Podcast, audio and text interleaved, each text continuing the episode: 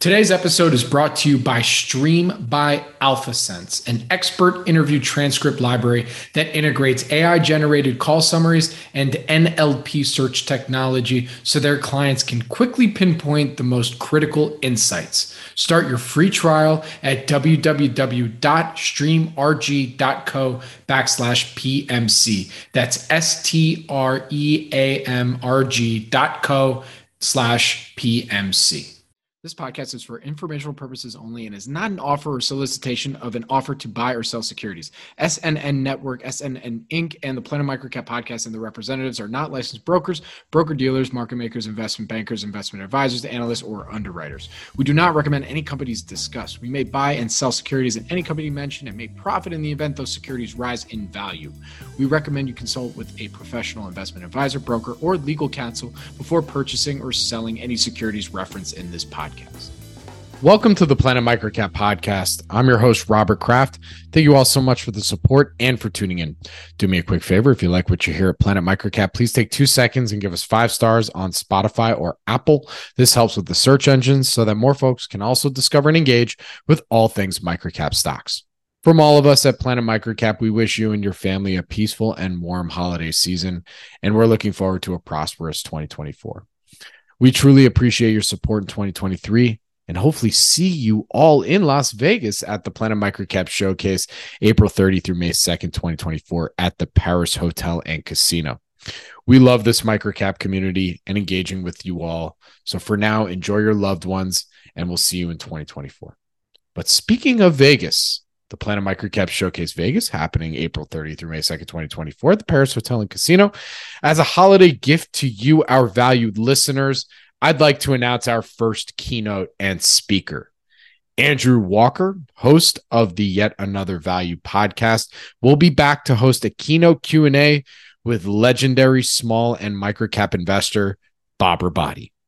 This is a conversation you will want to see in person, and there's more announcements to come but registration is now open. So if you'd like to register, participate, please visit planetmicrocapshowcase.com.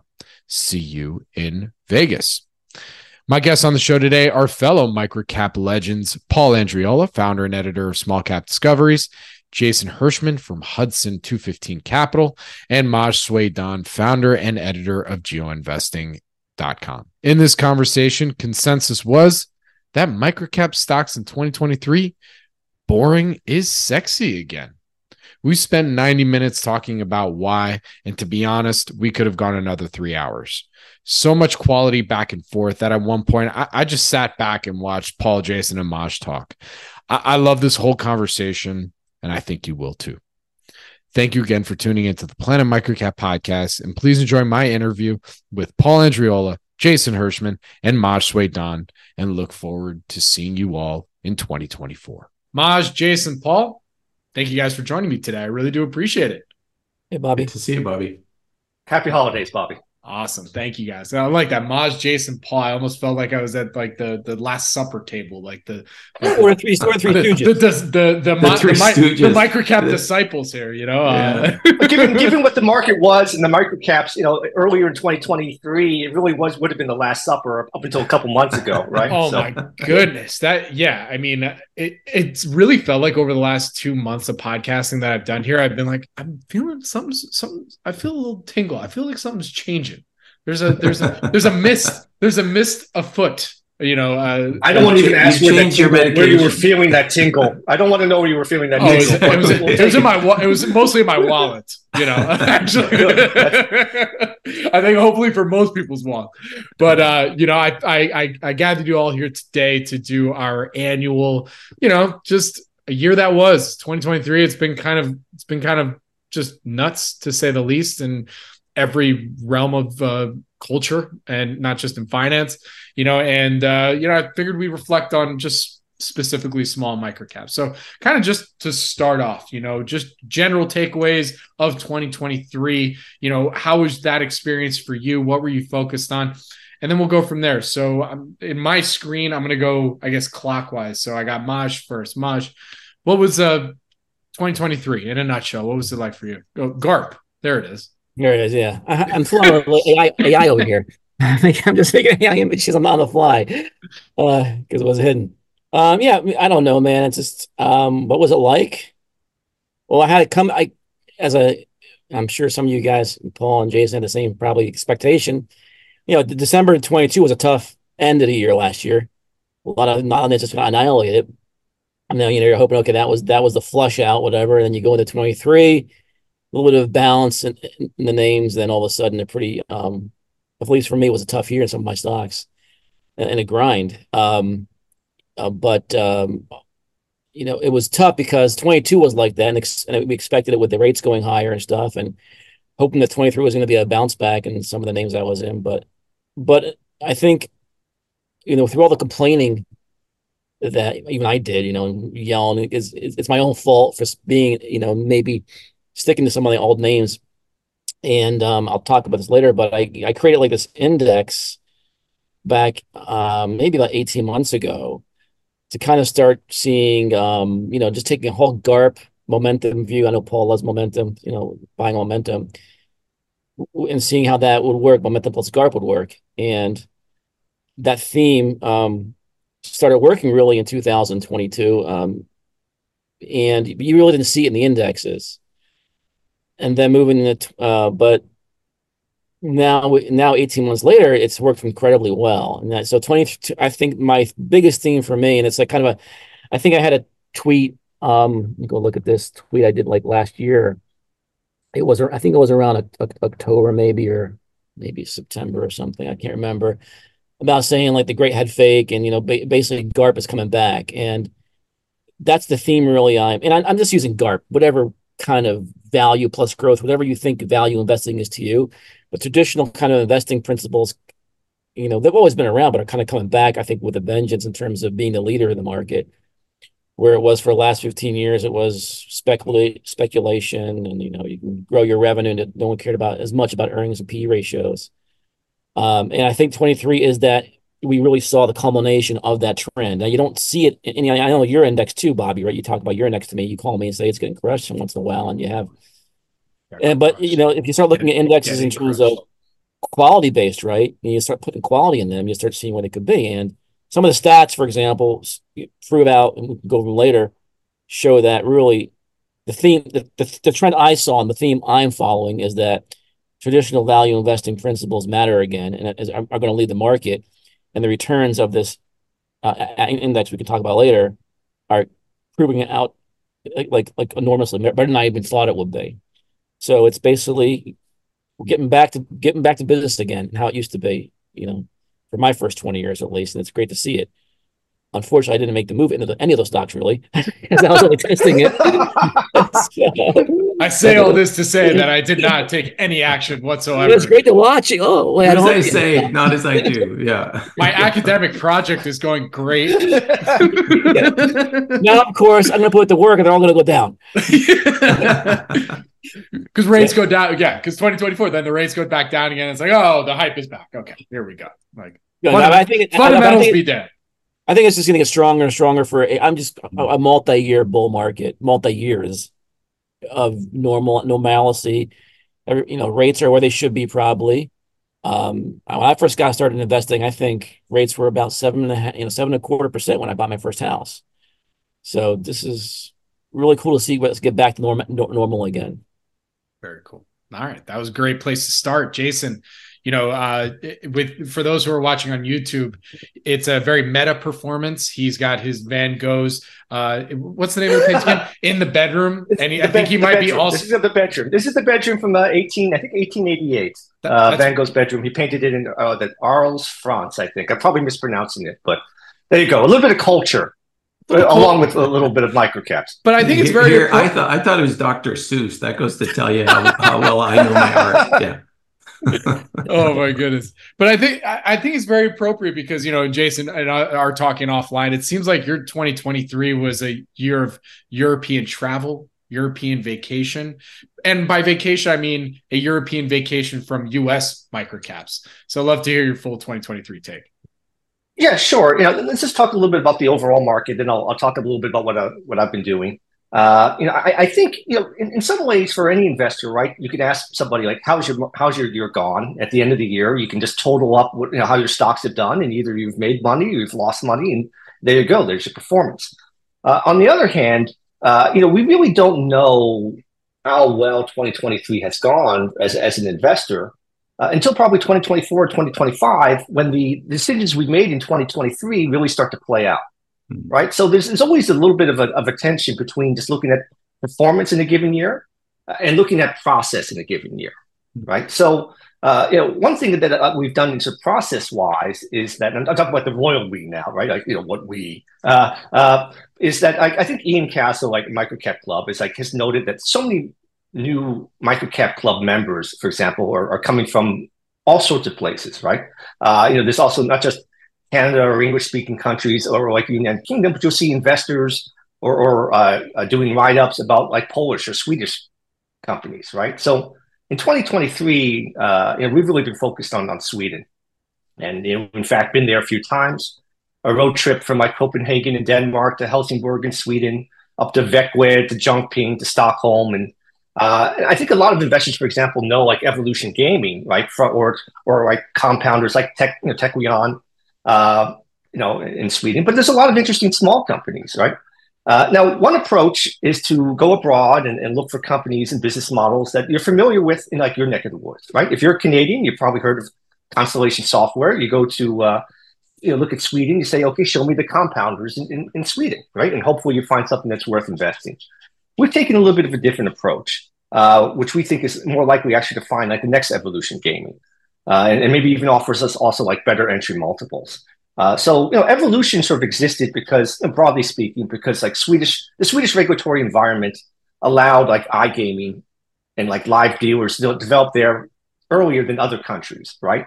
And, and iGaming is, is a uh, sort of a marketplace or a business model that you can really like. There's like first mover advantages.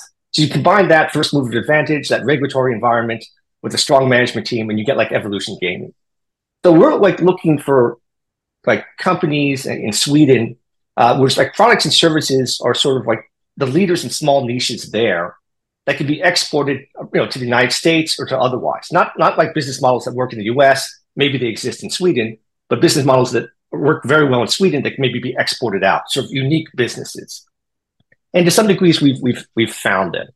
So in some ways, like 2023 has really been like a process year for us, and I really won't know whether until 24, 25, or 26 whether this has been a good investment in time or not, right? And that's part of the, the challenges uh, challenges of investing, right? Where do you really put your time to get the, the maximum return over over you know over a number of years?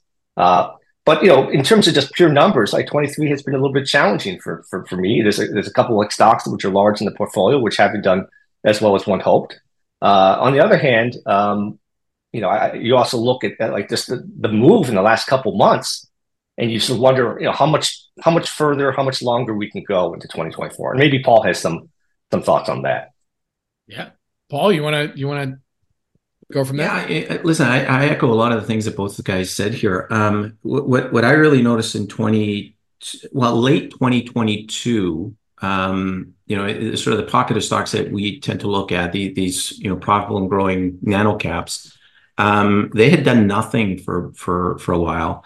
And um, in late, yeah, late 2022, we really came out and argued that, look, I mean, this is as cheap uh, I've ever seen these type of companies in my career. So we felt pretty, you know, pretty compelled to be pretty aggressively buying at that point. And they've played out really well. Um, you know, I wish my portfolio did well uh, because of it, but you know, some legacy positions that I had was really, you know, and, and Jason had mentioned sort of what I'd done the year two before had a bigger impact on my 2023 performance than what I did in early 2023, right? Um, so he's right. I think you know how 2023 really plays out is going to be determined in the next couple years based on what we did. But I really felt um, what we saw anyway is that it was a it was a tale of kind of two markets, maybe even three markets, right? You had the big stuff that everybody knew. I mean, that that's that's always kind of confused me. It's, you know, valuations have been all over the place, and and I'd almost say historically, just way over what I've ever seen. You know, you know the, obviously the Googles and the NVIDIAs and all those things. But, you know, the the small stuff was broken down into two markets in our mind. One is the ones that were actually profitable and growing, and then everything else that wasn't. And if you if you focus on the profitable and growing in 2023, you actually did really, really well. Like we had an outstanding year if it was just those in our portfolio. And like I said, the damage was done by the ones that we we had the prior years. But those companies, um, and I think they'll continue to do well. Those companies that are profitable and growing, and nano caps that were kind of away from the institutional money, Uh, performed exceedingly well. And you know, you look at them today, and they're still not that egregiously. Well, they're not overpriced at all in my mind. I think we still have a lot of opportunities in that space. So, so again, it, it you know, in general, if you looked at the market, you know, from from 64,000 feet, you say, okay, well, the market wasn't too bad because you're throwing in all these big names. But if you if you looked at the nano caps in, as a group, they didn't perform well because 90% of them were in that bucket of, you know, speculative, not growing, not profitable, all that sort of stuff. But if you look at that five or 10%, you go, holy smokes, um, you know, we, we, we had we had three or four, three, four baggers this year, right? I mean, you don't need too many of those to have uh, you know pretty good performance. So you know it, it's tough because I've heard from a lot of investors. They said, "Yeah, tough year, tough year, tough year," and we're saying, "Okay, well, so far it's been a good year." um, like I said, I wish I'd cut cut and run on a couple of my legacy positions earlier, and it would have been an outstanding year. So you know, and and looking forward. Um, you know, the thing that we follow a lot is where the big money is. You know, the institutional capital, are they coming down market? Are they staying up market? Um, we're starting to see a little bit of money come down market. So um, we don't really get worried until we see a lot of these institutional guys coming down market doing financings, you know, in, in 10 and 20 million dollar market cap companies. Um, until we see that, we feel we feel pretty safe that uh, you know the barbarians aren't quite at the gate yet. So we'll we'll we'll keep uh, we'll keep playing until they show up. Absolutely, and thank you all for your for for that. So I mean, I think one common theme um even just in your responses or like i said you know the you know the stupid joke about the tingle of something changing whatever at the beginning of this but but truly there has been I, i've and I say this anecdotally, but I think it's also showing in in folks' portfolios is that there is somewhat of a, a, a sentiment change, you know. And I don't know if it's just because you know after two years of just this microcap bloodbath where thing you know how could things continue to get even worse and you know by the majority of people who know what they're doing going into names that or or just really focusing more on the fundamentals, fundamental research, that kind of stuff. Um, and that's driving it. But in your guys' opinion, what do you feel has is some of the reasons for why in the last couple months we've been saying? I mean, look, it's not like it's been gangbusters, like, oh my God, pile into microcap right now. But there's definitely been somewhat of a, a sea change, so to speak. So who who wants to tackle that first, maybe to better understand why you think that might Yeah, be? I mean, I, have got my opinion. I'll, sure. I'll tackle it a little bit first. So again, it's so so much in microcap um, market is driven by institutional capital, right? The, the like they're ultimately the, the the determiners of what's going to happen in the market. If they're not in there, then you're left to sort of the retail uh, market to to sort of fend for themselves. And and let, us be honest, most of the retail market gets it wrong, right? They they want to go for the shiny object and get excited there. When you when you have ca- cost of capital rising like it is right now, those those 80 and 90 percent of companies that are constantly sucking at the teat of the capital markets trying to you know refinance refinance those things don't do well right and if you've got no real capital supporting that then those stocks are not going to do well i think what we start to see is a you know cost of capital looks like it might start to come down so maybe maybe people are getting a little bit more excited about the space but there is a trend within the space, I think, that now has become very obvious. And it's the kind of companies that, you know, me, Jason, and Maj tend to like, right? Profitable businesses that don't don't refinance on a regular basis. The minute people start to see a trend, I think that's when they start to glom onto something and say, okay, I, you know, I just saw this other small, profitable, growing company, you know, double and triple in price. Let me go find the next one, right? So that starts the flywheel going. The other thing that's been happening is in my space, anyways, I'm starting to see more and more acquisitions and, and go privates. So you're starting to see a premium given there. Again, it attracts more investors to the space, but importantly, it also recycles that capital, right? If I if I end up selling my my stock because it's up, you know, it gets taken out. Now I've got cash. What am I going to do with it? I'm going to likely go and find something that just you know delivered the same type of result. So I think that flywheel started now and it's it's being recognized, right? Such a good point. And that actually we we just I just did a podcast with Matthew Martin talking about that specifically with Canadian microcaps about, you know, how there's been just I don't want to say a flurry because it's not like, you know, there's a deal a week, but it's been feeling like that. And that is that's it's noticeable. It's yeah. noticeable now. Yeah. Yeah. Yeah. Yeah. Yeah. I think yeah. I think like I think like really what you know you know, put, to put Paul again to, to, to basically agree with Paul here is that it really all came down to like the, the environment. And you know when you're in a situation with, with with cost capital goes up and needing to raise money it's it's a lot harder for companies to do. Those companies that can actually you know self fund and grow without having to raise capital become better. And it's, it's just a it's just a riskier riskier off environment right? So quality matters again you know when you were able to reef you know um, have a, a, like a, a zero interest rate environment you could take borrow capital and get a pretty not a high bar to to get a good return on that capital. And every institutions, you know, retail investors were willing to give away money, these like candy, and now it's not the case anymore. So the money is just isn't easy, easy you know, isn't going there as much. So it's got to go somewhere. And I think to Paul's point, like watching these, you know, if the fund flow, where is it coming from? institutions are just going to they're going to I think drive some of this. They're going to get it before probably retail does, right, Paul? I mean, they're they're already buying some of these names, um, and you can if you track where the funds are going, uh, they're doing it already, and you're starting to see some of these some of the moves we used to see in the speculative names are now kind of happening now in the fundamental names. It's kind of weird, and I had forgotten um, what that was like Mm-hmm. My first 20 years, it was all about that. So my, my brother just actually just sent me a message. And this is, you know, serendipitously here over here. It's crazy. The, uh, in our, in our, in our investor universe, we track a geo.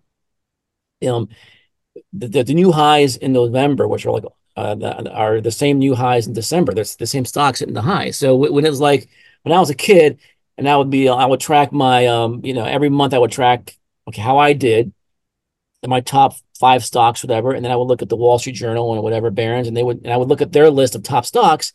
I'd always have a few of them on it, and I hadn't had that type of experience until now. Again, it, it, it used to be just the biotech, the pump and dump stuff I wouldn't really want to buy. So you're just see this whole shift, um, and it's, it's, it really is about cost of capital, like Paul said, and the, finally the more money coming into it on a consistent basis we would see pockets of this for, for the last 15 years and we get excited. We have a two or three week run in nanocap land and then it would go away. There was never enough capital to just keep it going coming into the, in those names. And you're starting to see that shift right now. Um, and, and I think also this whole like the, the stock's out so cheap that some of these companies are saying, you know what?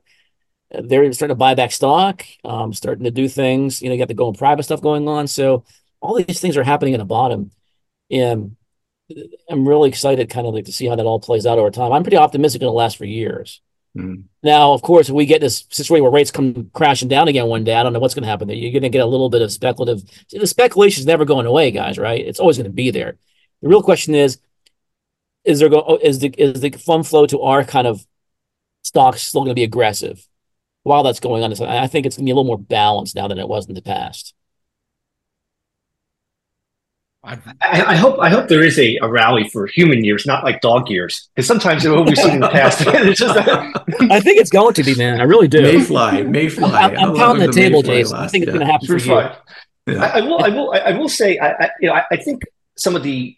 I mean, some of the, the better microcaps, the more profitable microcaps, they, they've risen too. But some of the weaker microcaps have also gone up. So, you know, to the extent that you know anybody owns some weaker microcaps, uh, and I'm sure it's not not Paul, not not Maj, but but you know, or, or but but uh, this is sometimes a, ch- a, chance to to exit out of those, right? Yeah. Take take the bump, uh, you know, re, you know, redeploy the money into businesses that have like superior fundamentals, uh, and and because frankly, if if sooner or later, okay, you've got that sugar high that comes from a change in the in the market direction, change in the cost of capital, but it's going to be the earnings, it's going to be the you know the the the stronger business fundamentals that that are necessary to drive a market higher for you know for years, right? So if you, are in a company that doesn't have that, uh, and, and your stocks just pop fifty percent, hundred percent, this is this is the chance to you know to get out, right? Don't don't be greedy. You know, bulls make money, bears make money, pigs get slaughtered. Uh, you know, shift into something that's just a better company. Yeah, mm. I, I, think we're in a great environment for like just long, great stocks and short crap. There's gonna be a slow bleed to zero, Jason. You know, yeah. these little, little, pops. People are probably getting excited. They're gonna buy into them. Then they're gonna all gonna they're just keep going down again. These companies losing ten million dollars a quarter, five million dollars a quarter, twenty million dollars a quarter, still trading over a dollar. You know, it, it just it just gets a slowly to zero. And you're absolutely right. Get out while you yeah. can. Pumps, yeah. I think. Going to, going you, you know, another note. I mean, you brought something up. I think is important too. It's like, look, a lot of these companies have sort of suffered in obscurity uh, for the last little while, um, and and and you know they were almost forced to do share buybacks because they were the only buyers in town. In some cases, that you know they they had to you know use their cash in, some format, but what what that is in essence does too is it kind of cleans up the riffraff, right? Like usually with an NCIB, a properly executed NCIB, you're getting rid of your worst shareholders, right? So if you do that long enough, what ends up happening is you, get a cohort of shareholders that are actually good quality shareholders. And then when you get the kind of market you're seeing now, the supply and demand imbalance is skewed towards the owner of that business, right? Um, you know, anybody who wants to buy these companies that have been, you know, weeding out all their shitty shareholders um, am I allowed to say shitty in this thing? I, too late. yeah. yeah. Oh, okay. oh, it, you just did. So I guess no. exactly. No, but so you, you, get my you get you get my point, right? You, you get rid of you get rid of your weakest shareholders, and then now when the market starts to get a little bit healthier, Um, that that supply and balance is there, and all of a sudden you get these big pops in share price, and it starts that flywheel that I talked about, right? All of a sudden these these little obscure companies that nobody cared about forever, now somebody it looks like somebody cares, and there's more eyeballs on, right? So you get that momentum build up as well. And now instead of a company trading at six times earning, it's trading at 10. And, you know, and some people might think, oh my gosh, that's expensive. But historically, you know, it's not. And, it, it, it just, it, the juices get flowing again. I think that's what we're starting to see as well. Absolutely. I mean, you know, going to the point on, you know, maybe some of these, you know, publics going private, you know, getting these these premium takeouts.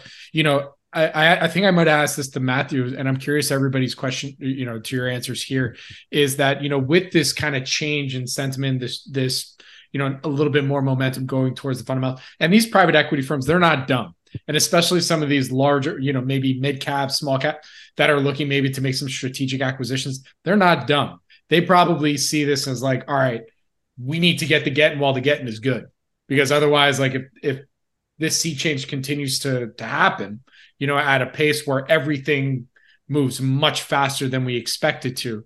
You know, do you guys think that we're going to start to see more of these kind of takeouts, or do you feel like we're going to be starting to see more like SPV type stuff? You know, I, curious your opinion. I have a thought on it, but I'd love to get your your take there. Um, so my opinion, I'll jump in first again. Um, so my opinion is, yeah, usually you see you see these type of transactions at at at the extremes of the market. Either capital is so cheap that you you're able to go out and buy whatever you want, or valuations are so cheap that that those with capital are actually going out and doing transactions. Um, like I, I think we're in an environment, especially in sort of our neck of the woods, the smaller companies, where a lot of these companies, you know, they're profitable and growing, they're kind of questioning why they're public right? They're they're questioning what what why am I doing this? The market's not properly valuing me. I don't need my currency to, you know, my shares currency to go do transactions, and I wouldn't anyway because we're too cheap. What what's another way that I can sort of, you know, maximize my valuation here? And when, when you're paying fees to be a public company, you sit there and going, what why am I doing this, right? So they're they're a little bit more likely to want to either you know instigate a transaction or there's somebody else that's looking at it and going, you know what, we can X out a whole bunch of costs at pretty cheap valuation if we go and take these guys out. So I, I think it's a it's a it's sort of a testament to where we are in the market cycle for these companies, right? I I, I mean, capital is not super cheap right now, so I don't think people are going doing these transactions because they got a bunch of cheap money. So it has to be, in my opinion, because these things are just too too compelling. Jason. I mean, I, I, have really nothing to add. I think Paul did a great job answering it. So I'll, I'll pull the Munger. I have nothing to add. yeah, yeah, I'm the same. I, I just think too that what's interesting, Paul, too, is ironically, we might get for a period of time better valuations on takeouts now because mm-hmm. markets the market's getting better, and these, these some of these valuations we there's been a, a period of time where a lot of these nano caps haven't gotten great premium valuations once it becomes more obvious there's going to be an expansion of valuation multiples, we might actually see better premiums on some of these takeouts. I'm thinking um, than we maybe did, you know, prior to that. Uh, prior, I mean, it might be happening from higher valuation basis too. So, yeah, I I, think that that's a that's a function of some confidence coming back into the buyer's mind, right? I mean, we've been in pretty uncertain times the last year or two you start to get a little bit more certainty in what the future looks like, you're prepared to pay up for it, right? So I, I would I would agree with you. I think there's a good chance for something like that. Yeah, yeah. Very cool. good. Mm-hmm. All right. I mean, I think we covered most of the major, major themes, news. I mean, there's a couple more, but I, I, we've talked about it ad nauseum on the podcast, you know, having to do with like, you know, maybe there's a bump in healthcare biotech now. Um, what else? Uh, I mean, it was really just kind of the change in sentiment. That was kind of the most recent I'd say thing in the last couple months. Is there anything else we've missed that you guys found interesting about 2023 from an investing perspective in small microcaps? You know, yeah, I just, I just like to maybe throw some of those stats out there. I was talking about sure. earlier. I'm going to close on it to put this in perspective and why I'm just pounding the table. Why I think, you know, some type of value investing, whatever strategies back in town. Now, um, so the, the index that I kind of put together here was strictly momentum based index, whether I was tracking three month highs or 12 month highs, you know, with a little qualitative next to it, you know, but looking at just with that strong earnings outlooks basically from what we were reading. Um, and then maybe some turnarounds. So the qualitative kind of meeting the quantitative at, at the right time, we're trying to figure out. So we did it about, you know, over 18 months ago now. And so we created two indexes. One was I just call the passive index, which is I just add these cliff notes um, I, I, write a small note, add a cliff note, add the stock to the index, and um, that over that period of time was up, you know, twenty four point seven five percent as of today, um, and the Russell is only a 0.94 percent, and that's over um, in terms of the amount of stocks. Um, it looks like 71 stocks. So that's basically putting them in not changing anything. So if they go down to zero, they go to zero, whatever the case, not even doing any active management on it. And then when I saw when I thought it was okay, maybe this is working again, um, I said, well, let me let me go back and maybe start doing some active stuff. So creating an active index too. So starting to take out the better ones, or, or remove, the remove uh, and, and putting in its own index, but still tracking the overall passive. And that's you know basically at thirty percent. So you're getting that interesting kind of alpha there too, right? By, by, by trying to do a little bit of quality management on, on top of that as things move along. Um, and then when you look at some of the more stats underneath the hood, um, you have, um, if I can find it here really quick. So give me one second here. I'm trying to find out how much how many doubles there were. I think there were like yeah, 16, 18 doubles of those 70 some stocks, there were at least one up a double um, during that time. Just so I thought that that was also interesting too. What this is kind of all proven out too. I think I was thinking about the two guys is like when you look at like Jim O'Shaughnessy's stat about the, the long term kind of advantage you have investing in nanocaps, right? Mm-hmm. Um, you know, and you have to look long term. Sometimes we, we, you can't judge a, a market by two or five years, sometimes five years or seven years, right? O'Shaughnessy was, you know, over over over decades is his study, and you have that eight percent or eight point two four percent um, beat over the larger cap companies. So the smallest decile companies beat the largest decile companies by eight point two four percent on an annual basis over the years. And I don't even know if Jim was even including all the stocks. I mean, he was doing some, maybe getting rid of some, like maybe liquid stocks from that kind of study too, potentially. And then you sort of think, okay, that's a diversified base of universe you're going into hunt into, right? which already beats the market by doing nothing. Now, if you can go in there and kind of pick out the quality, it's showing that you know this whole concentration versus diversification kind of um, argument you get into a lot of times in investing. This is showing that a diversified, equally equally weighted diversified portfolio across the whole universe, some of the better quality ones, is is doing pretty good. And I thought that was an interesting kind of perspective. And I take you back when I used to own stocks back in the day, I was very diverse. I, I would own like three, 400 stocks doing really, really well or went away from that over time. And now I'm seeing well, that's when, when this market's right for what the way we do things and this GARP momentum thing, I think it works really well. So I'm really excited to see how this continues to kind of play out as we move forward. And this other theme I like, guys, is this that you know I this I call this big cap micro cap kind of theme, which is these nano cap stocks with you know big cap revenue or going towards that kind of level. And the reason I like it is because it's less speculative, psychologically speaking, than a, than a, than a lower revenue company.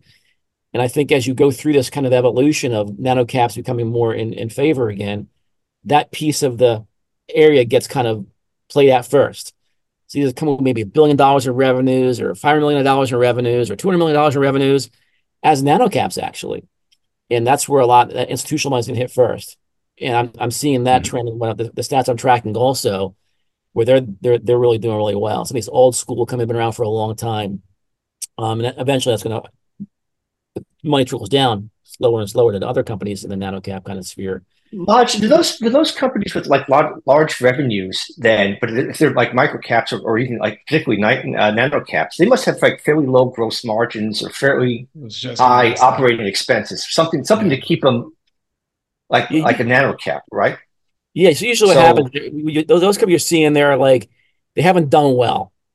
They're, they're, they're trading at really low valuations because they haven't done well. Maybe they're going through a turnaround. There's some hair in a lot of them too, right?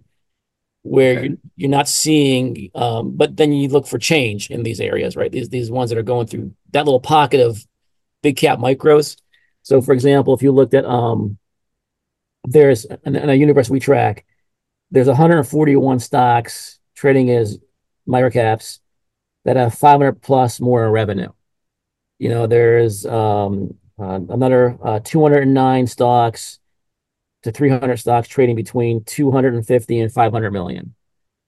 Um, and there's, you know, 350 stocks trading between 100 million and 250 million. So you, it, it's not just a billion dollar guys. We know I, I, I go down to 50, 50 million is where I start to track, to track that kind of evolution of stocks that might, might be there.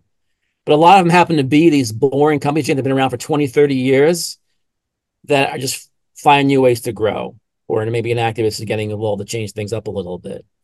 Uh, you know, a good a good example of that is like um, you know, Lakeland Industries, L A K E, which is stock I own right now for, for full disclosure. Uh, and you know, it's a PPE, uh, you know, a, a, stock. So it, it, got caught in that whole COVID kind of thing. You know, stock ran, right. um, and um, now it's they're changing the way they do things. They're they're, they're actually exiting a lot of the there was or, at finding markets that aren't necessarily those cyclical PPE type uh, markets.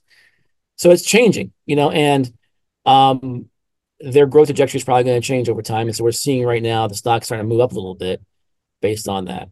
And an interesting thing here, guys, is this the information arbitrage you hear me talk about. This is really interesting on Lake. So Lake is a two hundred million dollar company revenue wise, right? It's followed by you know some some some analysts, right? And um, but they, they have they have like a, a three year kind of growth plan out there where you know they they have their target EBITDA margins, their target revenue. So their target EBITDA margins, for example, are to be at 18% or, high, high, high, high teens. Um, and maybe revenue to grow to maybe um, 170 million. They're about 100 and maybe 15 right now. The analysts haven't baked any of that into their estimates at all, even though they're already hitting on those targets. So that's not as you get in our nano cap space. Is even these analysts are are, are sleeping on the ball too. So you have a situation where you have this boring company finding new markets where analysts are off the mark. And you know, you have a stock that can go from maybe 15 to 60 bucks over to we, we're thinking over the next two, three years.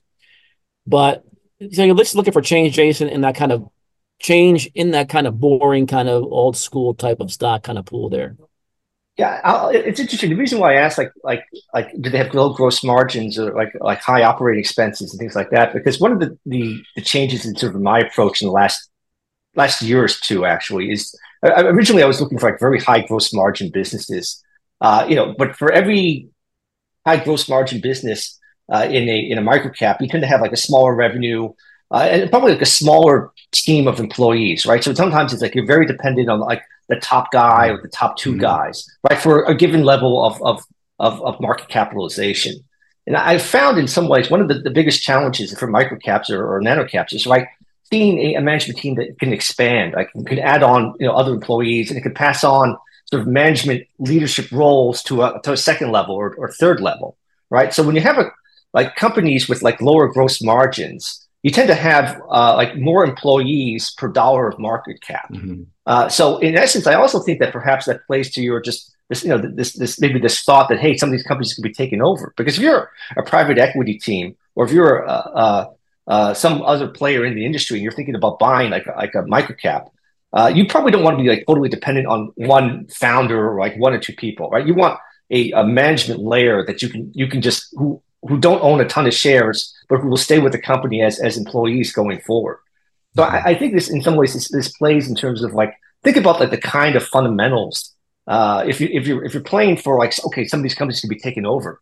Think about the, the kind of fundamentals of, of, of a company that will be attractive to a, you know, a private equity mm-hmm. or, or, or or some other some other player in the industry. Mm-hmm. Absolutely, Jason. I mean, you, you have these companies that are it's it's it's you know a lot of them are like maybe low risk plays. You know, you have a company that's already yeah. has revenue, established markets, maybe and and and we what the best way to get multi-baggers is change. So you find these low gross margin companies and have high expenses. You just come in and right. change that. There's there's a multi-bagger move from 100 million revenue to, to, a billion, right? There's right, still, right. there's still that right. possibility there. We all focus on that well, you know, that, that, that, 10 million to 50 million revenue, 100 million, is, there's many multi-bagger moves in a company to a billion dollars in revenue. Right. And even if you don't build up the revenue, if somebody comes in and takes out, you know, raises the gross margin, if you like have a business that has like a like a four percent or five percent operating income like percentage, right? And you take out just a little bit of gross margin, take a little bit of OPEX, you can double it. Right. And it, it's so attractive to, especially if cost of capital is high. I mean, these mm-hmm. are the kinds of like kinds of companies you really, you know, will be attractive, right? Because you you instantly turn the multiple that you buy uh, from like yeah. you know maybe seven x or six x or four x to like two x. I mean, and how can yeah. you resist that if right. you're a, a, smart player in an industry? Well, it, you, it's you, amazing how much small small changes in gross margins with little change can, yeah. can do for your, or, or on margins in general can, can do right. your earnings per share. I, I, think you guys have hit on something. And Jason, by the way, what you just described there, I, I think is brilliant. I haven't really uh, even thought of uh, some of those things. But I think the other thing that plays out here is that, I mean, we, we've had inflationary pressures over the last several years. So you've got a lot of these these sort of old school businesses that are sitting on assets that if you were to go and try to re, you know, rebuild them t- at today's uh, prices, you'd be paying significantly higher, whether, whether it's real estate building, you know, uh, even inventory in some cases, machinery, you name it. I mean, the cost would be significantly higher. It, in some cases, it's cheaper to, to buy than it is to go and build new. So you're right. You, you squeeze out a couple percentage points. You you take advantage of these assets that are probably grossly mispriced. Um, you've got you've got the you know you got a, a pretty big uh, return on your on your acquisition capital here. So it, it makes a ton of sense that people are out there looking at doing this. I think the other thing and call it a trend or whatever, but this this idea of re, reshoring or onshoring is is having a big impact on some of these decisions as well, right? I mean, are you you know there's enough businesses now that are sitting there going, do we want to go and and risk our assets in, in China, or do we want to do we want something closer to home? And and when you do that exercise, you go, my goodness, there's one down the street that we can pick up for pennies on the dollar, right? I think these are all decisions that start to to to have an impact. And, and Paul, I would say that like there's another there's like a class of like micro caps which are like old school businesses, yeah. like you know, yeah. some of them maybe in the Midwest, the United States, or uh, maybe uh, I don't know, the suburb of Mississauga. I mean, they're like yeah. outside of Mississauga, right? Yeah. Uh, uh, but you know, and and in essence, they've been playing at a disadvantage for years because they've had Chinese and other Asian competition. Mm-hmm. Suddenly, now now the playing field's changed a little bit, right? Uh, and you see that you know in some of these these these gigantic moves you see in, in some of these like old industrial companies. Yeah, uh, and a lot of them have been run fairly well. It's just that they've always yeah. been the, the, the field has been tilted, so, uh, right? Yeah. And now the, the field is yeah. even again. Yeah, th- this is actually this is one thing that we picked up over a year ago. We we saw this starting to play out, and that's exactly what we came out and said to a lot of people was that look, some of these assets that are here are not being properly um, understood. And if we continue to see the trends we're seeing, you know, the security supply, we called it, right? You now, you know, because of the pandemic and you, it, it took so long to get stuff uh, from international sources, you had to go and find a secondary source down the street where you knew it was going to be there, right? So all of a sudden, there's more and more companies that are prepared to pay that that extra premium to make sure that product is always there. So these these local businesses all of a sudden start to do better. And when people start to see, you know, maybe add a little bit of automation, add a little bit of other, you know, changes to to streamline these businesses, they became extremely competitive with their national sources. So, you know, the, the value all of a sudden uh, people notice it again. I, I, would also say that the investor psyche has changed, right? Um, I think people are kind of tired of paying 20 times SaaS revenue for a business. And they're now starting to look at, wait a minute, I can go and buy a business for three or four times EBITDA uh, or, or even earnings in some cases. Yeah, maybe it's a little bit boring, but you know that that makes sense to me, right? And it's it's funny how we all we all sort of our brains work, but the minute we start to see it start to work, that's when we it sort of validates us, and, and now we're even more interested than we were before, right?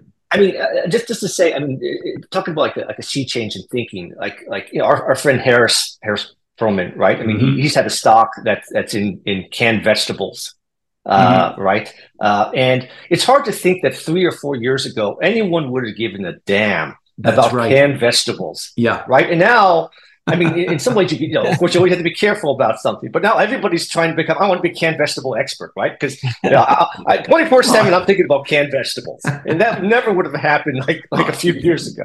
I'll tell you the other one that's HVAC businesses. I can't believe how many people yes. are jumping around saying, "Hey, you know, HVAC businesses are sexy." Right? Yeah, um, boring yes. is sexy now, right? Boring is sexy. Boring is beautiful. Yeah, absolutely. Yeah, yeah it's, it, it's right. so it's so and that pool of companies, Jason, of these old that these boring companies that you know have been you know these is is just there's a big pool of them, enough to make a lot of money of them for years to come. And and add to the fact that most of these are being run by 60 and 70 year olds, right? And yeah. and there's this this whole transition we've got to consider as well. Um, I, I think you're going to see another move towards these these enterprises or, or, businesses that are going to start to roll up some of these sort of succession issue type industries that we we see from time to time. So, so you know, in Canada, we've had this company called Boyd Group for years, and they've just been buying up uh, mechanic shops, right? And it, it's it's been a massive, massive winner, but but very very rarely do you hear somebody come out and say, "Hey, I, let me tell you about this exciting stock that I own." Uh, they go out and buy mechanic shops, right? Um, but but it's it's starting to happen again. Uh, that's what I'm getting at. It's starting to. I'm boring is beautiful again. Yeah. I'm actually getting calls, Paul, from like uh, I got a call from an activist uh, about uh, two months ago. That's just started picking our brain. Like, how can how can they start getting into the business where they start rolling up just these minor cap companies in general, just rolling up themselves. Mm-hmm together and package them a little bit. It's it's it got to that point where you're seeing all, all of that coming together. Oh yeah, it's but you, but again, you never see that at the top of the market, right? You no. tend to see that at the bottom of the market. That's why I'm kind of encouraged. very encouraged, yeah. You know, it's uh, you know, some people are starting to see, starting to really see the value. It's becoming very plainly obvious. But uh, two interesting examples by I'll leave you guys at this. You know, that you both made individually. So Jason, you were talking about like this just taking a little bit of margin improvement, right? So without that's exactly what situation like with Lake when you know you have like a a situation where there may be 10 percent EBITDA margins now. They go to 18% EBITDA margins with very little revenue growth, that's significant. I think you see a lot of that in that boring kind of company kind of space you see. And also, guys, you know, a lot of these companies during this, the ones that have survived and gotten through the you know the 2022 kind of reset, have right sized their balance sheets, have right sized their SG&A, mm-hmm. have increased their prices, which a lot of them might stick. So you have a better just environment to work from from these companies. And again, Paul, that makes it more obvious for a buyer to come in and buy these stocks. They, they, mm-hmm. These all these companies already done done the restructuring already. Yeah. yeah. you know, and and um and this other thing you guys were talking about, like trends in terms of you know, now we have this whole like protectionism thing. That's so true. There's a, there's a company I don't own it anymore, but it was called Virco. It's V I R C which is a they, they make uh, furniture for schools. And for the last 20 years, they've just been getting killed by China. And they own about 50% of the market in the US. And the stock was mm selling at a PE of like mm three or four or five was ridiculous. And um, I bailed out of it because because I thought, what am I missing here? Because they weren't growing that well, but they were at that time. And um, all of a sudden, the stock's three dollars to 10, 11 bucks now. Um, mm And you got your va- a little bit of valuation re-rate in a business you would not thought would have got a valuation re-rate and they talk about, you know, we're just getting this, all this business from China. We're getting it now. Mm-hmm. we're the 50% market share. Now we're all, we're getting 50% of all the business. So those are really interesting trends to take a look at. I think that protection trend is really cool. And I bet you it's going to affect a lot of companies that, mm-hmm. in the, these, these boring, beautiful, old school companies. I think Paul also touched on an interesting point. Like a lot of these leaders of some of these boring companies, they are like like 60, 70, sometimes even older, right? Uh, and yes, they can be taken out, but sometimes they also have like a like a younger generation come in as a, you know, a new mm-hmm. CEO, mm-hmm. and those are sort of interesting transitions to look at, right? Because the younger guy probably you know, will hopefully make some of the moves that the older generations just didn't want to do because didn't want to be disruptive or didn't want to, you know, get rid of somebody who's been in a position 20, for 22 years, but hasn't really been doing a good job for 15. Uh, mm-hmm. So, you know, sometimes you can really see margin improvement just from uh, a, you know, a new management team coming in, uh, probably some, some, you know, executive vice president who's now been elevated, uh, and, and, finally making sort of decisions that really should have been done five years ago. Mm-hmm. Right. And, and, uh, uh, as long as you get get again, you have to get these companies at the proper valuation, though, yeah. right? Because right. it's like kind of buying like a commodity company, like at, at a you know that's made a tremendous amount of money, right? I mean, sometimes the cycle turns, so yeah. there is a little bit of like cyclicality to some of these old school businesses you have to be aware of. There, I, I give you a great example of sort of a, a, new new way of thinking that came in because of a change in sort of generational management. There, there's a this company's been around for oh god, probably close to 100 years. There, there's a company called ADF Group up here in Canada, mm. and what these guys do is they they're they're basically metal metal structure fabricators. So you know, big buildings, big you know, airport hangars, and and all these big buildings that you you you you tend to see, and and they were doing it old school but they started automating a lot of these processes right? Using robotics to change what they're doing. And here's a here's a, a business that was kind of s- slow and steady very very cheap you know two three four times earnings uh, for the longest time. But but this automation this new way of thinking this change in this old school business all of a sudden their margins completely changed right they, they, they were seeing gross margins improving they were able to undercut competitors that were doing it the old school way and this company now, it, its its backlog is doubled, it's tripled, it's it's and and guess what? The market has recognized it now. The market now sees it differently. Um, it's grown in market cap. And institutional money is coming to this thing. And the, the, this is a stock that we we highlighted it early last or late last year. Um, I think it was a dollar twenty when we highlighted it. It's it's six the foreign change or six and change now. Like it, change, yeah, yeah, it's it's had a dramatic move.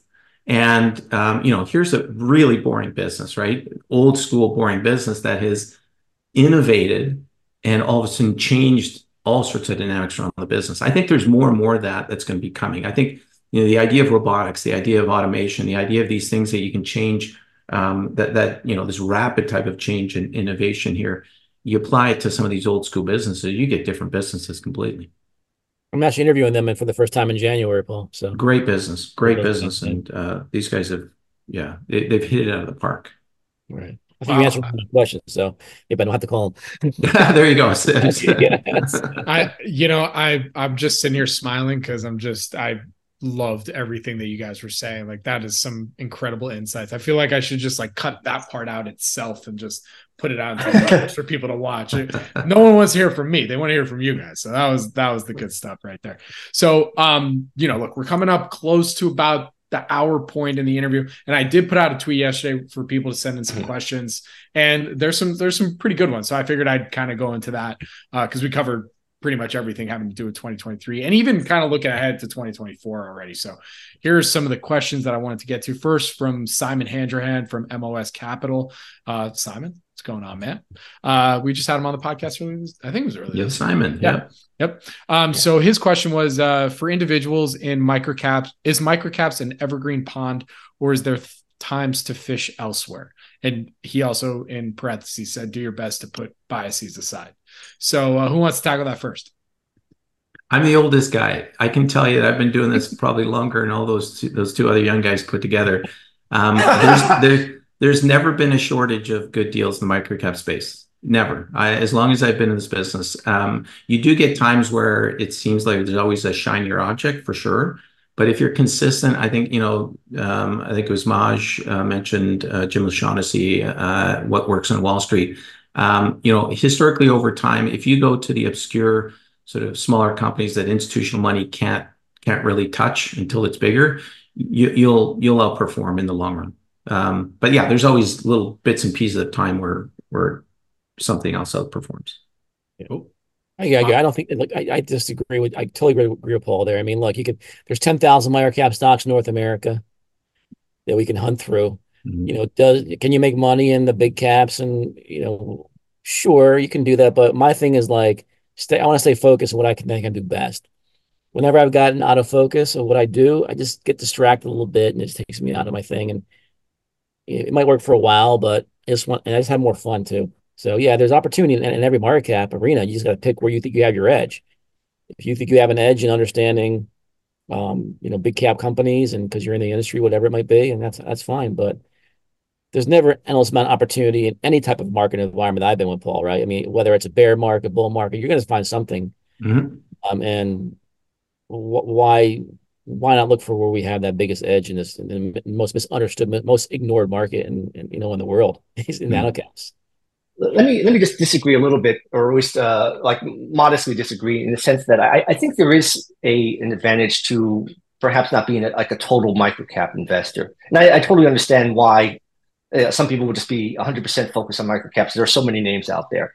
Uh, on the other hand, you know, having some some other expertise, whether it's like mid caps or large caps, uh, gives you a little bit of an advantage in the sense like you can you can ask yourself whether you're really being compensated appropriately for the illiquidity, you know, for in the micro caps uh, in any given moment in time. Uh, and also, sometimes I think you know sometimes uh, micro cap investors who are 100% micro caps, as soon as the company sort of exit out of that micro cap stage, they kind of want to cut it and like put the money back into micro caps. And sometimes you really do want to let let these businesses run, right? I, I like to joke that like that you know the best microcap investors in some ways have a portfolio where the, greatest percentage of their portfolio is not in microcaps, right? Mm-hmm. Because they own microcaps that turn into small caps and hopefully turn into mid caps. Yeah. Um, so I, I, do think, you know, I, I, think you can be extremely successful microcap only investors. You can be extremely successful investor that that that that does both. The problem is just the question is like how much time do you have, and right. how, what's your ability to to really develop expertise in, in a variety of different areas? Because it does take time to develop expertise in the market cap area. You just can't spend hmm. three weeks on it in a year and say, "Hey, I I, I get it." You know, you could have bought Netflix and Amazon and all those guys and just not done any expertise and just done fine, right? well, yes, yes, that's that's true. And some of those, I mean, like Netflix was a microcap at one point in time, right? For yeah. for you know, right? So, uh, uh, so you know, the, the point is to hopefully find that that that's you know that and just hold on to it. Of course, if you do that, then you're you're probably uh, you're probably not watching us uh, and you're probably having like an assistant to an assistant to an assistant watch us, maybe. I, I will say this: I, I have first ten like, minutes at least. Yeah, yeah. I, I do. Like, I have my my my biggest market cap stock now is probably um, maybe it's two billion. So I mean, I, I do do it once in a while, but it's like I think that, like you said, how much time you have to go through that whole kind of yeah, you know, um, you know the I, I, love what Jason said. I think at, the end, um, you know, the best microcap investors in the world. You're right. Uh, don't own microcaps. Right? you, you, you, you, found the ones that just kept growing and growing. And and look, as I get older, what I what I realize is, look, I want to set it and forget it. Right? I want to I want to find that company where I actually never have to look for another microcap again. Right? Um, so so it's not necessarily just the the financial rewards. You want to sit there and say, you know what? I'm I'm so happy with what I own. I'm going to go and travel in, in Europe for the next three weeks and not even look at my screen once. Right. Um, you know, there, there's there's massive value in being able to to to, to say that. Well, Paul, I think I think I, like I think yeah. Go ahead, Jason. Oh, I'll just also just to say that that you know a lot of times if you're like a mid cap or large cap investor, uh, especially if you have a smaller portfolio, or even if you're an institutional player that's you know sort of smaller, uh, running a smaller fund, you can't necessarily talk to like the management teams of like a large cap mm-hmm. company, right? Or or you get very very sort of silky smooth answers. Uh, but maybe you know if you also follow some microcaps, you can follow microcaps in your given little area or sector, which may give you some a lot of good information that will help you for your large cap portfolio. So I really do think there's an advantage for. I, I don't understand why these you know large cap guys, and I understand sometimes there's there's, there's size constraints. I don't want to go down a little bit just for the information at the very mm-hmm. least. Uh, right. And then maybe you'll also end up saying, you know what, there's there's some advantages maybe to own something, uh, you know, in, in, a different part of the of, of, the chain of the supply chain. So I, I, think there's a lot of a lot of advantages to being uh, uh, multi multi market if you can if you have the time. I think Jason, now that is it. So it's. I think for me, it's more a matter of like, if you start doing, if I start looking at companies in the big cap area, right, to Yeah. to buy, I haven't uh, on day one on that company. I haven't gained an information advantage. It's gonna be really hard for me to gain that advantage, like you're talking about. Now I- you can look at we can look at the numbers and their the analyst estimates and everything, and try and get it. Is it is it is a does the market missing something there? But if I was to look back, what I wish I would, to your point, what I wish I would have done differently in my career would have been these when I was engaging with these companies when they were nano caps, and then I sold them. I knew them so well because I engaged with them when they were smaller, so mm-hmm. I understood had a good rapport with management, understood the company. I should have kept a long tail of these really small positions of these nano caps I sold just to have a long tail to see what would have happened if I would have kept them instead of selling all of them. And because I I would have I felt comfortable with them. I've already developed that kind of relationship with them to understand the company. And that's kind of what I would I wish I would have done differently in my my my career. It Right. not just been an cap, what, what, you know. One thing I like to, to say though about like microcap though investing, and this is and, and Maj is, is an expert, so it doesn't refer to Maj, but there is a difference between uh, getting more information and getting like an information advantage. Because sometimes you gather information that really doesn't. I mean, it's it's cool, it's interesting, it's neat, but it doesn't really move the, the, the like the valuation understanding any any you know further, right? Uh, you know, knowing that the you know the daughter of the CEO, you know, loves like pottery uh, doesn't really do anything, right? I mean, it, you know, it's it's cool. It's a nice fact to you know to, to drop, uh, right? You know, but you know, uh, but it doesn't. It doesn't. It doesn't. I mean, what difference does it make, right? Right, right. Yeah. Very cool. All right. Um, I'm going to continue on with the questions. Um, so I think this is, you know, this is a serious question, you know, because I know how all three are, uh, you know, really into crypto and stuff. Uh, but uh, you know, maybe just start with why Bitcoin will outperform everything in 2024 and go from there. You know, I think that's this is really important. You know, because I have a huge crypto following that only listen to my podcast for crypto. So, uh, This is clearly a question for Jason and Maj because I, I think they were saying. I think they were saying the same thing. I think Maj was saying this is clearly a question for Paul and Jason. Start start with the guy who has boss on his shirt. exactly. Does All it right, say crypto boss? I think it says It says crypto, crypto boss. boss. on Yeah, it. it's a crypto. Crypto yeah, boss. it's- that's what it says, right? Crypto boss. All right, next biggest question. reason- the biggest reason will outperform is 'cause I don't own any of it. That's there you go. That's- that's why. But uh, I, I love it. I love it when one of my stocks symbol is the same symbol as a crypto coin because it gets a little played. That's. That's actually that should be a strategy. Just mint like uh some like shit coin that is like one of the stocks that you own. There you go. That it's there it is. It just goes viral on Twitter and people. Yeah. Okay. Why I will say, spending a lot of time in Puerto Rico. I've been doing the Puerto Rico thing for a few years now. So I'm around a lot, a lot around a lot of the crypto people. I'm this like little black sheep with you know the boring stock guy. But um, you know, there is there there are some interesting uh, situations where you can start actually valuing crypto because there is cash flow coming into some of these DeFi projects if you want to go that route. So, yeah, I think I might like at some point in my career want to take a look at that and see if it see it would work. But I have no idea where it's going to be. Yeah. And quite frankly, there's so much opportunity in, in the small There's so much the stock market. There's yeah. so much stuff right now that it's. uh, I'm know, just hoping crypto does really well because hoping some of that money, that kind of a speculative fever, kind of kind of, kind of comes back into our our space.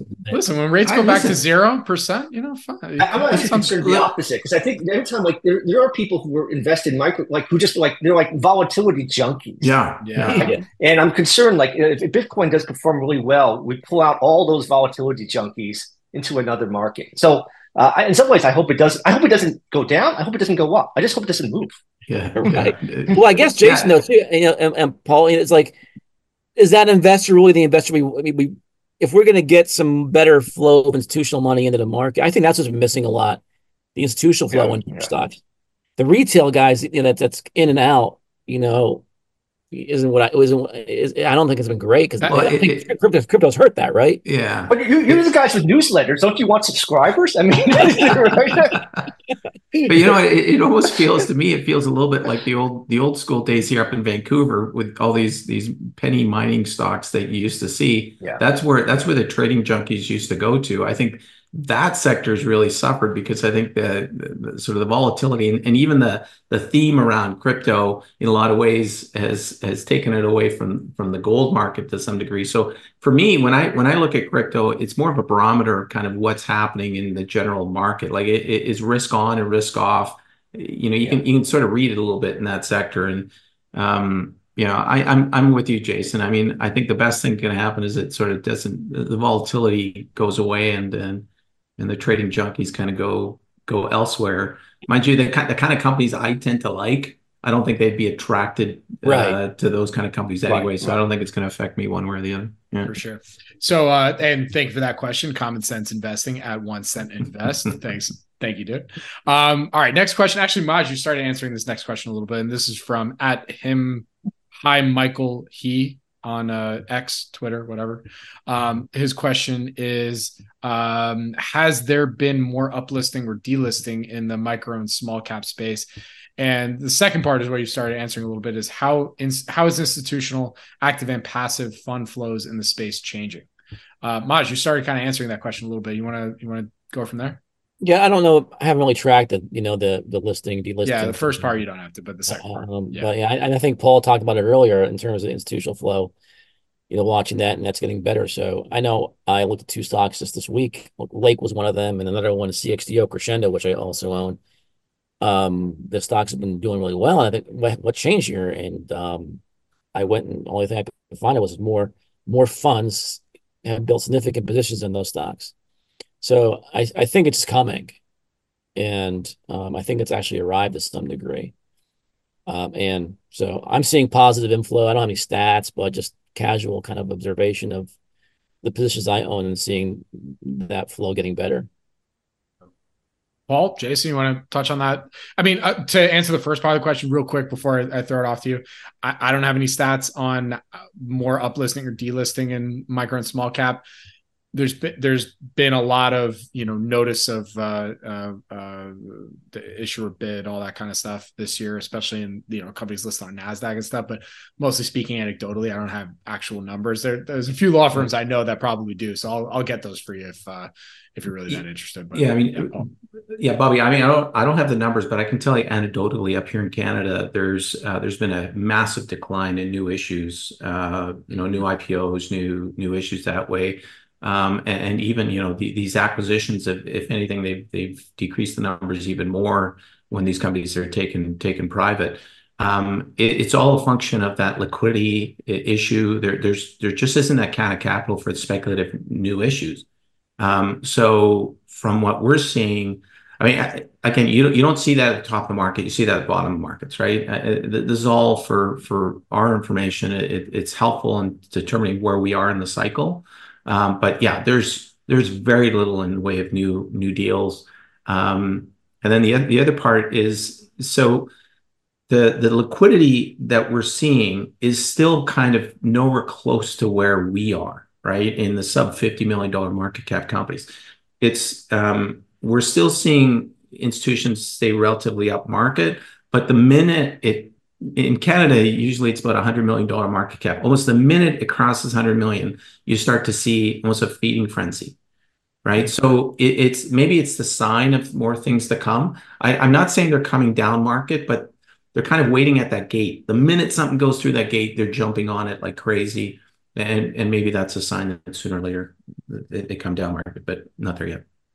Well, Jason, you want to comment on this real quick? I, mean, I don't have too much to add. Is it to say that that part of the challenges of being a microcap investor is that there are less statistics right in mm. our space right? So you, you really do sort of rely on sort of, sort of anecdotal thoughts some you know informed conversations with other other microcap investors. Uh, but that's one of the it's one of the challenges or opportunities the way, way, way you want to look at it right? The fact that we don't know some of these these you know these sort of important questions we don't have the answer to them uh, in some ways creates the opportunity very cool. All right. So final question from Twitter. And you could say pass if you want, because you know, I, I you know, this podcast isn't about, you know, your best stock picks or anything like that. But I appreciate the question, so I'll ask it. You know, it was written in uh, from Amor Fati Investing at Amor Fati Invest on Twitter X. What stocks are you most bullish on heading into 2024 and why? Don't, th- listen, there's a lot of people listening that are fast forwarding to the hour plus mark just to hear your answer here. you know, but uh, I mean, if you want to take a stab, go for it. Or if you want to adjust it to sectors or you know anything that you know along that, or we can make it more general. Just what are you most bullish on heading into 2024 and why? So you know, I'll I'll leave it to you guys for how you want to answer it. If you want to go specific or keep it more general. So, uh, Paul, you first. You want me to go first?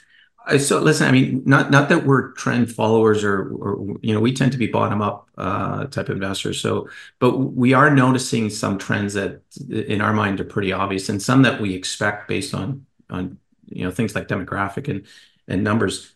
Um, in Canada, I mean, you guys are seeing in the U.S. Uh, as far as trends that the housing market in the states, um, it, I think it's surprised everybody. We, we've got a bigger issue up here in Canada, so I think as far as housing stocks. Um, I think we're going to start to see something kick here pretty aggressively. Um, so I think that's a sector to keep uh, in mind. I'd say anything to do with onshoring. I still think we've got a long runway uh, of opportunity on the onshoring side. Uh, automation, robotics, I think that's a no-brainer in terms of of what's gonna, you know, opportunities there. And then the other one that we we've touched on this a little bit, but satellite telemetry. I don't think people really understand what's happening with with the whole satellite and and Jeff Bezos and Elon Musk and the number of satellites that are up there. So I think there's a tremendous amount of opportunities going to present themselves that way. So that's sort of the top-down approach. The bottom-up approach that we took, um, the the the one stock we like a lot, and we own a lot of it, so, you know, I'm obviously I'm talking my book, but it's it's a company called Thermal Energy. Uh, symbol is TMG uh, on the venture exchange up here.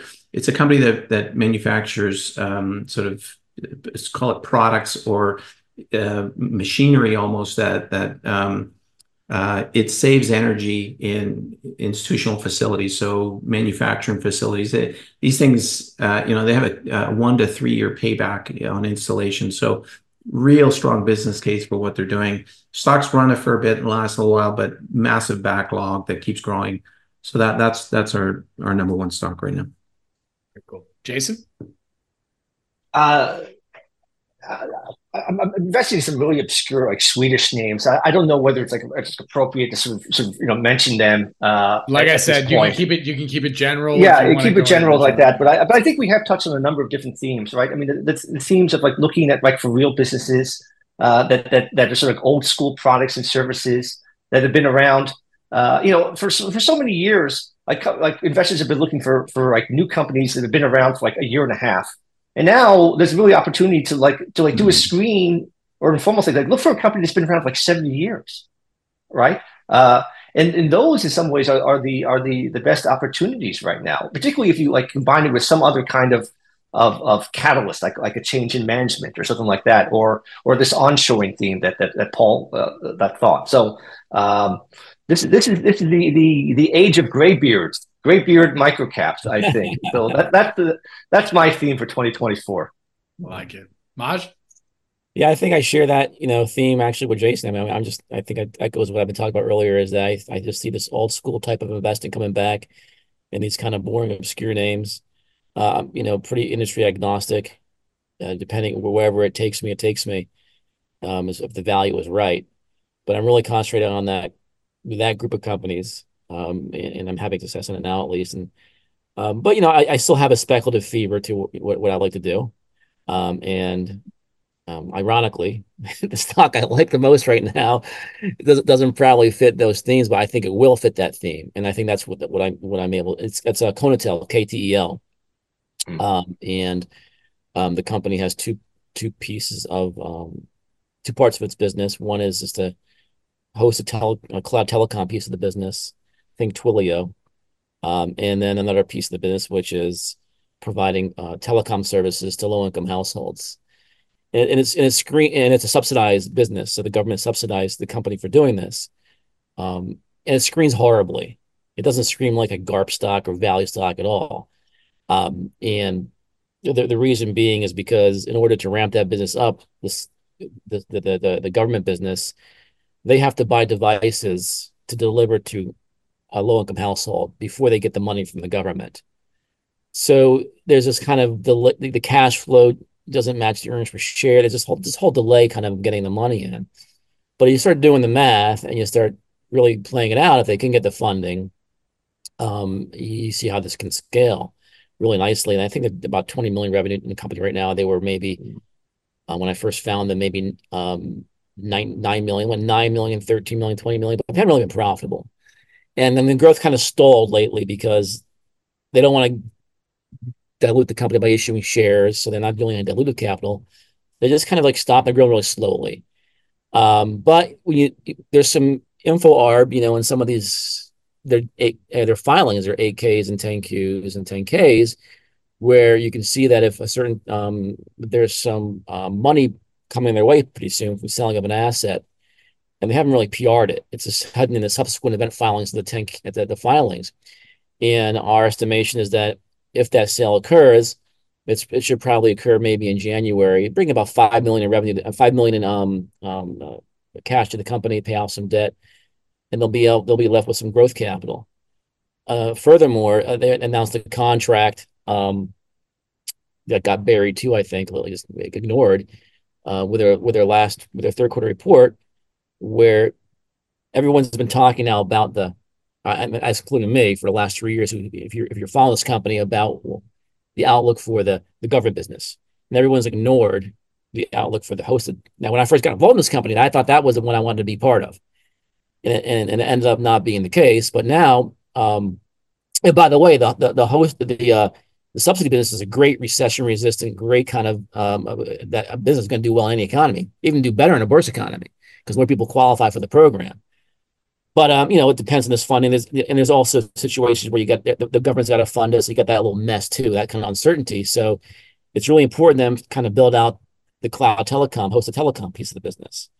And they got a big uh, a big contract um, where it's going to enable them to kind of um, potentially target 3 million customers through this contract for that host telecom business. Now, the reason the stock hasn't probably reacted really favorably to that is because you know the company hasn't really put out any kind of details on the revenue, uh, how it's going to all work, and we can only guess now. But they're probably going to get a piece, I would assume, on, uh, and this is month. This will be monthly recurring revenue, I assume, because it would be a, a telecom services for this entity that's using them to for their for their client base. So this te- there's a telecom company, they're a Latin American telecom company, and they have three million users, and they're using KonaTel or something. We don't really know what yet, but it's three million. It's three million users potentially, and you know, is it going to be a dollar user to who knows what it's going to be? And that's that's that's kind of the obscurity that keeps you in this. Like, do you trust management? It's going to do this right, and do you know because you have imperfect information on it, but He's sold two companies in the past. He owns, you know, 17 million shares of the company. He's all in on the company. My assumption is not going to do something to screw the company and screw shareholders. So there's, I think, once these things are catalyzing, this eventually, you, if you do the, when you, if you want to, if you believe in, in DCFs and doing them, which I don't do a lot of that, but if you do it, you start, this turns into a GARP stock at the current price if they execute on some of these things. And you know, I can see this thing being a, a significant multi-bagger um, if they push through with some of these things. Um, so that's kind it's of interesting, Maj, because I, I, think you've been in the stock for for like uh, like a number of years, right? Which which goes to show you what we were talking about in the beginning, right? Sometimes it takes. I mean, what you worked on maybe in 2017 or 2018 may pay off in 2024 or 2025, right? That's that's that's the other challenge of microcaps, right? Sometimes you have this very long gestation period before things really start to the hockey stick. Uh, and my time was way off because I, I I modeled, you know, freaking model I used, right? Told me that this is all going to catalyze two years ago, you know, and I didn't re- I didn't understand how important the funding was a part of the equation, right? And and they got a little bit of funding and it didn't and it didn't work out to how they they didn't catalyze it the way I thought they would. So yeah, and you end up sometimes you, by mistake you end up doing that. So I found out I was too early, and, and that's and that's part of the challenge of microcap investing, right? Because like a lot of times when you're early, you find out you were really early, and then the question is like, do you hang on? Do you do, do you actually add as you start mm-hmm. seeing some of these things play out? Right. Uh, or do you like or do you like bail? And nothing is worse than like being in a stock for like six years and then selling out like six months before you know for the company and the stock finally take off. And I think we've all experienced that. Mm-hmm. Uh, but sometimes you also have to bail right? Sometimes do, things yeah. don't yeah. don't work out, and, and that's that, that's that's for another podcast, Bobby. I guess we can go down that that road. well, well, Paul talked about that too because he was talking about like how these stocks that he found, you know, we, we, we we're both in the same boat. We have that, that these these new quality companies doing really well. Unfortunately, we still had some of the old school stocks that we hung on to. And part of the process, probably, Paul's like, I don't want to sell them because oh, they're gonna they're gonna come back. And every day you play that, they're gonna come back, gonna come back, and you're missing all this other opportunity. Yeah. Now, how do you balance that? It's really, really tough as an investor, man. Psychologically, okay, so we got now we got three podcasts. I think it was the third podcast. I had that. I got you know talk, wanted to do a whole episode about the high gross margin for low gross margin, but higher revenue like that. Like there's there's there was like at least five separate episodes that I think we could probably cover just that you guys inspired me for today. But uh, I think I think we're there. We've covered quite a bit. I think everybody, you guys gave your 2023 wrap, gave a little bit about what you're excited about for 2024, and um, man, I loved every minute of it. I got to say, especially the part where I didn't have to talk for like a good 25 minutes. that was amazing.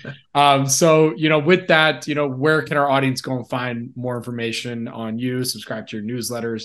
So, Paul, start with you. Uh, on Twitter, you can find me at Paul Andreola. Uh, and uh, on our website at smallcapdiscoveries.com. Uh, yeah, it'd, it'd, be great if anybody wants to reach out, uh, reach out, and uh, always willing to talk uh, microcap stocks. Very cool, Jason. You could find me at, at EightTrack180 on, on Twitter. You could find me at uh, Microcap Club, and, and I'll echo what Paul said, and always open for a conversation about uh, about microcap names. Very cool. And Maj, the same. Happy, hol- happy holidays to, to all your all your listeners. Thank you, man. And then Maj, the savior of U.S. microcaps. I uh, would. Where, where I think I'll save myself first. uh, you can find me at uh, Maj at Maj Geo Investing on Twitter is my personal handle, and at Geo Investing is um, the the company handle. You can find me at uh, geoinvesting.com as, as our website, and um, you can email me there, Maj at geoinvesting um, and learn more about that and talk stocks. I am also launching a couple new products soon, so stay tuned. Um, and we'll, I'll have some updates on that in the next few weeks or so. Very cool. And quick disclosures that I forgot to mention. Uh, Jason, you mentioned a few names: Evolution Gaming, Technion, Constellation Software, shareholder in any of those. I am a shareholder in Evolution and in uh, Constellation. Very cool. And then Paul, you also mentioned uh, Boyd Group and ADF Group. Are you shareholder in either of those? No, not, neither of those two. Very cool. All right, well, guys, thank you so much for joining me. Really do appreciate it. Good luck. Stay safe. Happy holidays to you guys and everyone listening out there. If you made it this far, truly thank you for your support and everything. I look forward to uh, you know uh, providing more quality stuff in 2024. And again, thank you for your listenership, not just in 2023, but uh, you know for the entire existence of Planet Microcap. So thank you all again. Hopefully, see you in Vegas. You know, we'll uh, and then we'll go from there. So thank you all. Really appreciate it. Thanks, Happy Bobby. holidays, Bobby. Thank you. Thank you. This podcast is for informational purposes only and is not an offer or solicitation of an offer to buy or sell securities. SNN Network, SNN Inc., and the Planet Microcap podcast and the representatives are not licensed brokers, broker dealers, market makers, investment bankers, investment advisors, analysts, or underwriters. We do not recommend any companies discussed. We may buy and sell securities in any company mentioned and may profit in the event those securities rise in value. We recommend you consult with a professional investment advisor, broker, or legal counsel before purchasing or selling any securities referenced in this podcast.